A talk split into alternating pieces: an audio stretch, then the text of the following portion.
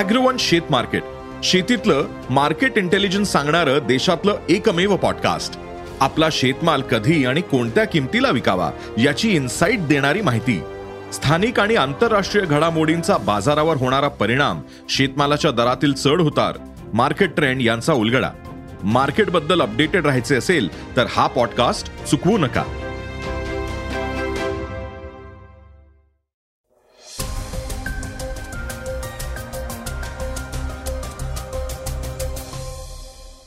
नमस्कार मी गौरी कुबेर. आता आपण ऐकणार आहोत आजचं सकाळचं पॉडकास्ट नमामी गंगे या भारत सरकारच्या महत्वाकांक्षी प्रकल्पाची दखल संयुक्त राष्ट्रांनी घेतली आहे. याबाबत आपण आजच्या पॉडकास्टमध्ये ऐकणार आहोत. सुप्रीम कोर्टात बिल्किस बानो यांची निराशा का झाली? फुटबॉल विश्वचषकाचा थरार आणि कालच्या महाविकास आघाडीच्या महाविराट मोर्चानं मुंबईत फुलवला आहे का अंगार? अशा सगळ्या बातम्या आपण आज ऐकणार आहोत. आजच्या सकाळच्या पॉडकास्टमध्ये फिफा विश्वचषकाबाबत आमचे प्रतिनिधी अक्षय निर्माळे यांनी केलेलं विश्लेषणही ऐकायला विसरू नका. तर श्रोत्यांनो आता सुरुवात करूयात आजच्या पॉडकास्टला. सुरुवातीला ऐकूयात गंगा नदीबद्दलची ही एक महत्वाची बातमी. आता गंगा संयुक्त राष्ट्रात. गंगा नदीचं आरोग्य सुधरावं म्हणून भारत सरकारनं सुरू केलेल्या प्रकल्पाची दखल आता संयुक्त राष्ट्रांनी घेतलीय. निसर्गाची जपणूक करण्यासाठी जगभरात सुरू असलेल्या दहा अत्यंत महत्त्वाच्या प्रयत्नांमध्ये नमामी गंगेचा समावेश करण्यात आलाय. संयुक्त राष्ट्रांच्या जैव विविधता परिषदेत याबाबतचा अहवाल प्रसिद्ध करण्यात आलाय. हिमालयापासून बंगालच्या उपसागरापर्यंत वाहत जाणाऱ्या दोन हजार पाचशे पंचवीस किलोमीटर लांबीच्या गंगा नदीवर पर्यावरण लोकसंख्या वाढ औद्योगिकीकरण आणि कालवे खोदणं या गोष्टींचा विपरीत परिणाम झालेला असल्याचं या अहवालात म्हटलंय. नमामी गंगे या प्रकल्पाची दखल संयुक्त राष्ट्रांनीही घेतली असल्यामुळे आता त्यासाठी निधी आणि जागतिक तज्ज्ञांचा सल्लाही मिळू शकतोय. भारत सरकारनं दोन हजार चौदा साली नमामी गंगे या मोहिमेला सुरुवात केली होती. गंगा नदी आणि तिच्या उपनद्यांचं संरक्षण संवर्धन आणि जतन करणं गंगा खोऱ्यात वनीकरण करणं या भागात शाश्वत शेतीला प्रोत्साहन देणं यावर लक्ष केंद्रित करण्यात आलंय. याशिवाय या भागातल्या डॉल्फिन कासव आणि दुर्मिळ वन्य प्राणी आणि वनस्पती प्रजातींचं जतन करण्याचंही सरकारचं उद्दिष्ट आहे. या मोहिमेसाठी अद्यापपर्यंत चार पूर्णांक पंचवीस अब्ज डॉलर्सची गुंतवणूक झालेली असून मोहिमेमध्ये दोनशे तीस संघटनांनी सहभाग घेतलाय. आतापर्यंत गंगेच्या दीड हजार किलोमीटरच्या टप्प्यात मोठं काम झालंय असं संयुक्त राष्ट्रांनी अहवालात म्हटलंय. श्रोत्यांनो आता आपण ऐकणार आहोत पुढची बातमी. सुप्रीम कोर्टातही बिल्किस बानो यांच्या पदरी निराशाच. कोर्टानं पुनर्विचार याचिका फेटाळली. गुजरातमध्ये दोन हजार दोन साली झालेल्या बिल्किस बानो सामूहिक बलात्कार प्रकरणात जन्मठेपेची शिक्षा भोगत असलेल्या अकरा दोषींची सुटका करण्याचा निर्णय गुजरात सरकारनं घेतला होता. या निर्णयाविरोधात देशभरातून संताप व्यक्त करण्यात आला होता. दरम्यान बिल्किस बानो यांनीही या निर्णयाविरोधात सर्वोच्च न्यायालयात पुनर्विचार याचिका दाखल केली होती. मात्र न्यायालयानं ही याचिका फेटाळून लावलीय. केंद्र सरकारच्या मंजुरीनंतर गुजरात सरकारनं बिल्किस बानो सामूहिक बलात्कार आणि हत्या प्रकरणातील दोषींना पंधरा ऑगस्ट दोन हजार बावीस रोजी चांगल्या वर्तणुकीच्या आधारावर तुरुंगातून सोडून दिलं होतं. चौदा वर्षांच्या तुरुंगानंतर या दोषींना गुजरात सरकारनं मुक्त केलं होतं. स्वातंत्र्य दिनालाच दोषींची सुटका झाल्यानं देशभरातून संताप व्यक्त करण्यात आला होता. विरोधकांसहित अनेक प्रतिष्ठित व्यक्तींकडूनही या निर्णयाचा निषेध करण्यात आला होता. दोषींच्या सुटकेला सीबीआय आणि विशेष न्यायालयानंही विरोध दर्शवलाय.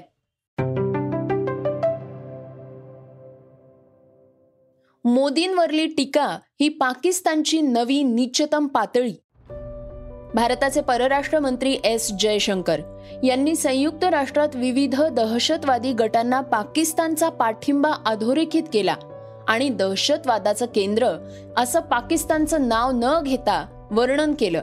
त्यानंतर पाकिस्तानच्या परराष्ट्र मंत्र्यांनी पंतप्रधान मोदींवर वैयक्तिक हल्ला चढवून राष्ट्रीय स्वयंसेवक संघावर टीका केली होती. न्यूयॉर्कमध्ये भुट्टो यांनी केलेल्या वक्तव्यावर तीव्र प्रतिक्रिया व्यक्त करताना परराष्ट्र मंत्रालयाचे प्रवक्ते अरिंदम बागची म्हणाले आहेत की पाकिस्तानच्या परराष्ट्र मंत्र्यांनी त्यांची उद्विग्नता ही दहशतवादाला देशाच्या धोरणाचा भाग बनवणाऱ्या पाकिस्तानातल्या दहशतवादी संघटनांच्या मुख्य सूत्रधारांवर काढायला हवी होती. पाकिस्तान हा कुख्यात दहशतवादी ओसामा बिन लादेनला हुतात्मा म्हणून गौरवतो. तसंच लखवी हाफिज सईद मसूद अझहर साजिद मीर दाऊद इब्राहिम यांसारख्या कुख्यात दहशतवाद्यांना आश्रय देतो. पाकिस्तानाशिवाय इतर कोणताही देश संयुक्त राष्ट्रानं जाहीर केलेल्या एकशे सव्वीस दहशतवादी सत्तावीस दहशतवादी गट आपल्याकडे असल्याचा अभिमान बाळगूच शकत नाही. दहशतवाद्यांचा व छुप्या युद्धाच्या साधनांचा वापर करण्यास पाकिस्तानच्या वाढत्या अपयशामुळेच पाकिस्तानचे परराष्ट्र मंत्री असा असभ्य आक्रोश करतायत.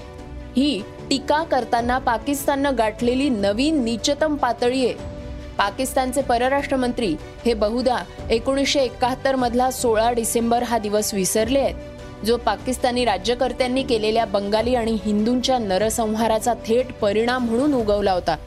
सोळा डिसेंबर एकोणीसशे एकाहत्तर रोजी पाकिस्तानवर भारतानं मोठा विजय मिळवला होता. त्यानंतर बांगलादेशची निर्मिती झाली होती. श्रोत्यांनो आता आढावा घेऊयात वेगवान बातम्यांचा. घाटकोपर पूर्वेला पारेख रुग्णालयाला आग मुंबईतल्या घाटकोपर पूर्व भागातल्या पारेख रुग्णालयाला काल शॉर्ट सर्किटमुळे आग लागली होती. घाटकोपर पूर्वेच्या खोखणी लेन मधल्या सहा मजली विश्वास या इमारतीच्या मीटर रूममध्ये दुपारी दोनच्या सुमारास ही आग लागली. जगातलं सगळ्यात मोठं दंडगोलाकार मत्स्यालय फुटलंय.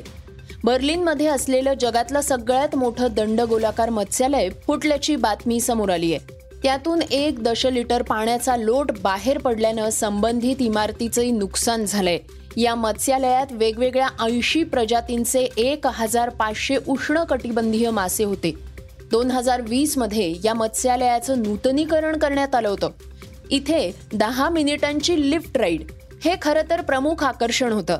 रात्रभर उणे दहा अंश सेल्सिअस पर्यंतच्या गोठण बिंदू खालच्या तापमानामुळं या मत्स्यालयाच्या काचेला तडा गेला होता. आणि त्यानंतर ही काच पाण्याच्या दबावानं फुटली असेल असा अंदाज आहे.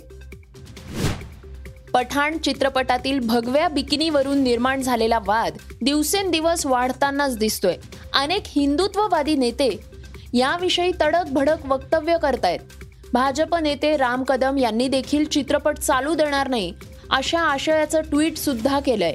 यावर आता अभिनेता आणि निर्माता पुष्कर श्रोत्रीनं तीव्र शब्दात राम कदम यांचा समाचार घेतलाय. कोणत्याही एका क्षुल्लक कारणावरून जसं कपड्याचा रंग कोणता असावा हा प्रश्न किती किरकोळ आहे? त्या गाण्यात दीपिकानं अनेक रंगांचे कपडे घातलेत. कोणत्याही रंगावर एखाद्या पक्षाचा धर्माचा हक्क असूच शकत नाही असं पुष्कर श्रोत्रीनं म्हटलंय. श्रोत्यांनो आता बातमी. महाविकास आघाडीच्या महाविराट मोर्चाची. महाराष्ट्राचे राज्यपाल भगतसिंग कोश्यारी यांनी अलीकडेच छत्रपती शिवाजी महाराज महात्मा फुले आणि सावित्रीबाई फुले यांच्याबाबत आक्षेपार्ह विधानं केली होती. तसंच सत्ताधारी पक्षातल्या नेत्यांनी महापुरुषांविरुद्ध केलेल्या विधानांमुळे महाविकास आघाडीनं मुंबईत महामोर्चाचं आयोजन केलं होतं. या मोर्चा दरम्यान केलेल्या भाषणातून राष्ट्रवादी काँग्रेसचे अध्यक्ष शरद पवार यांनी राज्यपाल भगतसिंग कोश्यारींवर हल्लाबोल केलाय. केंद्र सरकारनं राज्यपालांची लवकरात लवकर हकालपट्टी केली नाही तर महाराष्ट्र पेटून उठल्याशिवाय राहणार नाही असा इशारा पवारांनी दिलाय. तर चंद्रकांत पाटील यांच्या विधानाचा समाचार घेताना उद्धव ठाकरे म्हणाले आहेत की तेव्हा महात्मा फुले आणि सावित्रीबाई फुले यांनी शेणमार सहन केला पण त्या डगमगल्या नाहीत. तेव्हा त्या शिकल्या नसत्या तर आपणही आज शिकलो नसतो. शिक्षणाअभावी यांच्यासारखे मंत्री बनून शाब्दिक भीक मागत राहिलो असतो. याच व्यासपीठावरून बोलताना राष्ट्रवादीचे अजित पवार आणि शिवसेनेचे संजय राऊत यांनीही शिंदे फडणवीस सरकारवर सडेतोड टीका केली आहे. श्रोत्यांनो आता बातमी चर्चेतली. अर्थातच ती आहे आजच्या फुटबॉल विश्वचषकाची. सगळ्या जगाचं लक्ष लागून राहिलेल्या फिफा विश्वचषकाचा आज अंतिम सामना आहे. कतारमध्ये रंगणाऱ्या या सामन्यात अर्जेंटिना आणि फ्रान्सची लढत होणार आहे. अर्जेंटिनाच्या लिओनेल मेसीनं हा त्याचा शेवटचा विश्वचषक असल्याचं म्हटलंय. त्यामुळे हा सामना कोण जिंकणार? हे पाहणं चाहत्यांसाठी उत्सुकतेचं असणार आहे.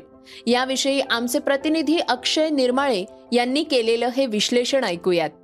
फिफा फुटबॉल वर्ल्ड कप स्पर्धेचा अंतिम सामना कोण जिंकणार याची उत्सुकता आता शिगेला पोहोचलेली आहे. फ्रान्स विरुद्ध अर्जेंटिना अशा दोन तगड्या संघांमध्ये हा सामना होतोय. या दोन्ही संघांचा इतिहास बघितला तर दोन्ही संघ आतापर्यंत बारा वेळा आमने सामने आलेले आहेत. या बारा सामन्यांपैकी सहा सामने अर्जेंटिनानं जिंकलेले आहेत तीन सामने फ्रान्सने जिंकलेले आहेत आणि तीन सामने अनिर्णित राहिलेले आहेत. दोन्ही संघांनी आतापर्यंत दोन दोन वेळा वर्ल्ड कप जिंकलेला आहे. फ्रान्सने एकोणीसशे अठ्ठ्याण्णव आणि दोन हजार अठरा तर अर्जेंटिनानं एकोणीसशे अठ्ठ्याहत्तर आणि एकोणीसशे शहाऐंशी यासाठी वर्ल्ड कप जिंकला होता. हा सामना जितका फ्रान्स विरुद्ध अर्जेंटिना या दोन संघांमध्ये असणार आहे तितकाच या दोन संघांच्या दोन प्रमुख खेळाडूंमध्ये हा असणार आहे. हे दोन प्रमुख खेळाडू म्हणजे अर्जेंटिनाचा स्टार फुटबॉलपटू लिओनल मेसी आणि फ्रान्सचा स्टार फुटबॉलपटू किलियन एम्बापे. मेस्सीचं वय सध्या पस्तीस आहे. त्यामुळे मेस्सीचा हा अखेरचा वर्ल्ड कप असणार आहे. पुढच्या वर्ल्ड कपमध्ये मेस्सी खेळणार नाही हे निश्चित आहे. त्यानं स्वतः ते जाहीरही देखील केलेलं आहे. त्यामुळं जगभरातल्या मेस्सीच्या चाहत्यांमध्ये एक भावना अशी आहे की हा सामना अर्जेंटिनानं जिंकावा आणि मेस्सीचा अखेरचा सामना म्हणून मेस्सीचा शेवट बोर्ड व्हावा. अर्जेंटिनाचा विचार केला तर त्यांचे इतर स्ट्रायकर देखील चांगले आहेत. पण लाईन लाइट हा नेहमी मेस्सीवरच राहिलेला आहे. म्हणजे ड्रिबलिंगमध्ये किंवा पासेसमध्ये क्रॉसेसमध्ये आणि फिनिशिंग करण्यामध्ये गोल करण्यामध्ये मेस्सी किती उत्तम आहे याची सगळ्यांना जाणीव आहे. दुसऱ्याकडं दुसऱ्या बाजूत अर्जे फ्रान्सच्या एम्बापेचा विचार करायचा झाला तर एम्बापे सध्या केवळ तेवीस वर्षांचा आहे. आणि मागच्या वर्षी म्हणजे गत वर्ल्ड कप जो होता दोन हजार अठराचा जो वर्ल्ड कप होता तो फ्रान्सनं जिंकला होता. त्या संघामध्ये देखील एम्बापेचा समावेश होता. त्यामुळे सलग दुसऱ्यांदा फ्रान्सला विजय मिळवून देऊन देण्याचा इरादा एम्बापेचा असणार आहे. त्यामुळं खरं तर अर्जेंटिना एम्बापेला कशा पद्धतीनं रोखण्यासाठी रणनीती आखतो तेच ह्या अंतिम सामन्यात महत्त्वाचं ठरणार आहे आणि तेच कदाचित अर्जेंटिनाच्या यशाचं कारण देखील ठरू शकते. हे झाले हे दोन खेळाडू प्रमुख खेळाडू. पण याशिवाय इतरही काही खेळाडूंवर या सामन्यात लक्ष असणार आहे. ते दोन ते इतर खेळाडू म्हणजे एकतर आहे अर्जेंटिनाचा अल्वारेस आणि फ्रान्सचा ऑलिव्हर गिरोट ह्या दोघांचीही कामगिरी या संपूर्ण आत्ताच्या ह्या स्पर्धेमध्ये उत्तम राहिलेली आहे. या दोघांनी प्रत्येकी चार चार गोल केलेले आहेत. त्यामुळं या दोघांचीही कामगिरी कशी होते? अंतिम सामन्यामध्ये. त्यावरही दोन्ही संघांचं यशापयश अवलंबून असणार आहे. याशिवाय फ्रान्सचा एक स्टार खेळाडू जो आहे जो गेल्या वेळी फ्रान्सचा कॅप्टन होता करीम बेन्झेमा तो यावेळी दुखापतीमुळं एकही सामन्यात खेळू शकला नव्हता. पण गेल्या काही दिवसांमध्ये अशी चर्चा सुरू झालेली आहे की अंतिम सामन्यासाठी फ्रान्सचे संघ व्यवस्थापन करीम बेन्झेमाला या सामन्यामध्ये पुन्हा खेळू शकतो अशी शक्यता वर्तवली जात आहे. माझा वैयक्तिक विचार असा आहे की करीम बेन्झेमेला या सामन्यामध्ये फ्रान्सने खेळू नये कारण फ्रान्स या संघाची लय घडू शकते असं मला वाटते अगदीच गरज असेल तर बदली खेळाडू म्हणून फ्रान्सने उत्तर अर्धात करीम मेझेमाला उतरवायला हरकत हरकत नाही. आत्ताचा सध्याची जी टीम आहे फ्रान्सची ती अत्यंत उत्तम आहे जोशपूर्ण आहे तरुण आहे. आणि त्यामुळे ती अधिक आक्रमकपणे चांगल्या पद्धतीनं हा गेम खेळू शकते असं मला व्यक्तिशा वाटतंय. कतारच्या लुसेल स्टेडियममध्ये हा सामना खेळला जाणार आहे आणि या मैदानाची प्रेक्षक क्षमता आहे जवळपास ऐंशी हजार. आणि कतारची जी राजधानी आहे दोहा त्या दोहामधील अर्जेंटिनाचा जो दूतावास आहे त्या दूतावासाच्या माहितीनुसार जवळपास पस्तीस हजार ते चाळीस हजार अर्जेंटिनाचे प्रेक्षक या सामन्यामध्ये उपस्थिती लावू शकतात. त्यामुळं अर्थातच अंतिम सामन्यात स्टेडियममधलं प्रेक्षकांचं बहुतांशी पाठबळ जे असणार आहे ते अर्जेंटिनाच्या बाजूने असणार आहे. त्यामुळं आता अंतिम सामन्यात मेस्सी मॅजिक चालणार की किलियन एबाम्पेचा जोश कामी येणार हे याकडं संपूर्ण क्रीडा जगताचं लक्ष लागून राहिलेलं आहे. श्रोत्यांनो हे होतं सकाळचं पॉडकास्ट आजचा हा एपिसोड तुम्हाला कसा वाटला हे आम्हाला सांगायला विसरू नका. तुमच्या प्रतिक्रिया तुमच्या सूचना आमच्यापर्यंत जरूर पोचवा. आणि सगळ्यात महत्वाचं म्हणजे सकाळचं हे पॉडकास्ट तुमच्या मित्रांना आणि कुटुंबियांना नक्की शेअर करा. तर आपण आता उद्या पुन्हा भेटूयात. धन्यवाद. Script and research Swati Ketkar Pandit Neelam Pawar. वाचा बघा आणि आता ऐका आणखी बातम्या. ई सकाळ डॉट कॉम वर. तुम्ही हा पॉडकास्ट ई सकाळच्या वेबसाईट आणि ऍप वर सुद्धा ऐकू शकता. विसरू नका. या पॉडकास्टला आपल्या आवडीच्या पॉडकास्ट ॲपवर सबस्क्राईब किंवा फॉलो करायला.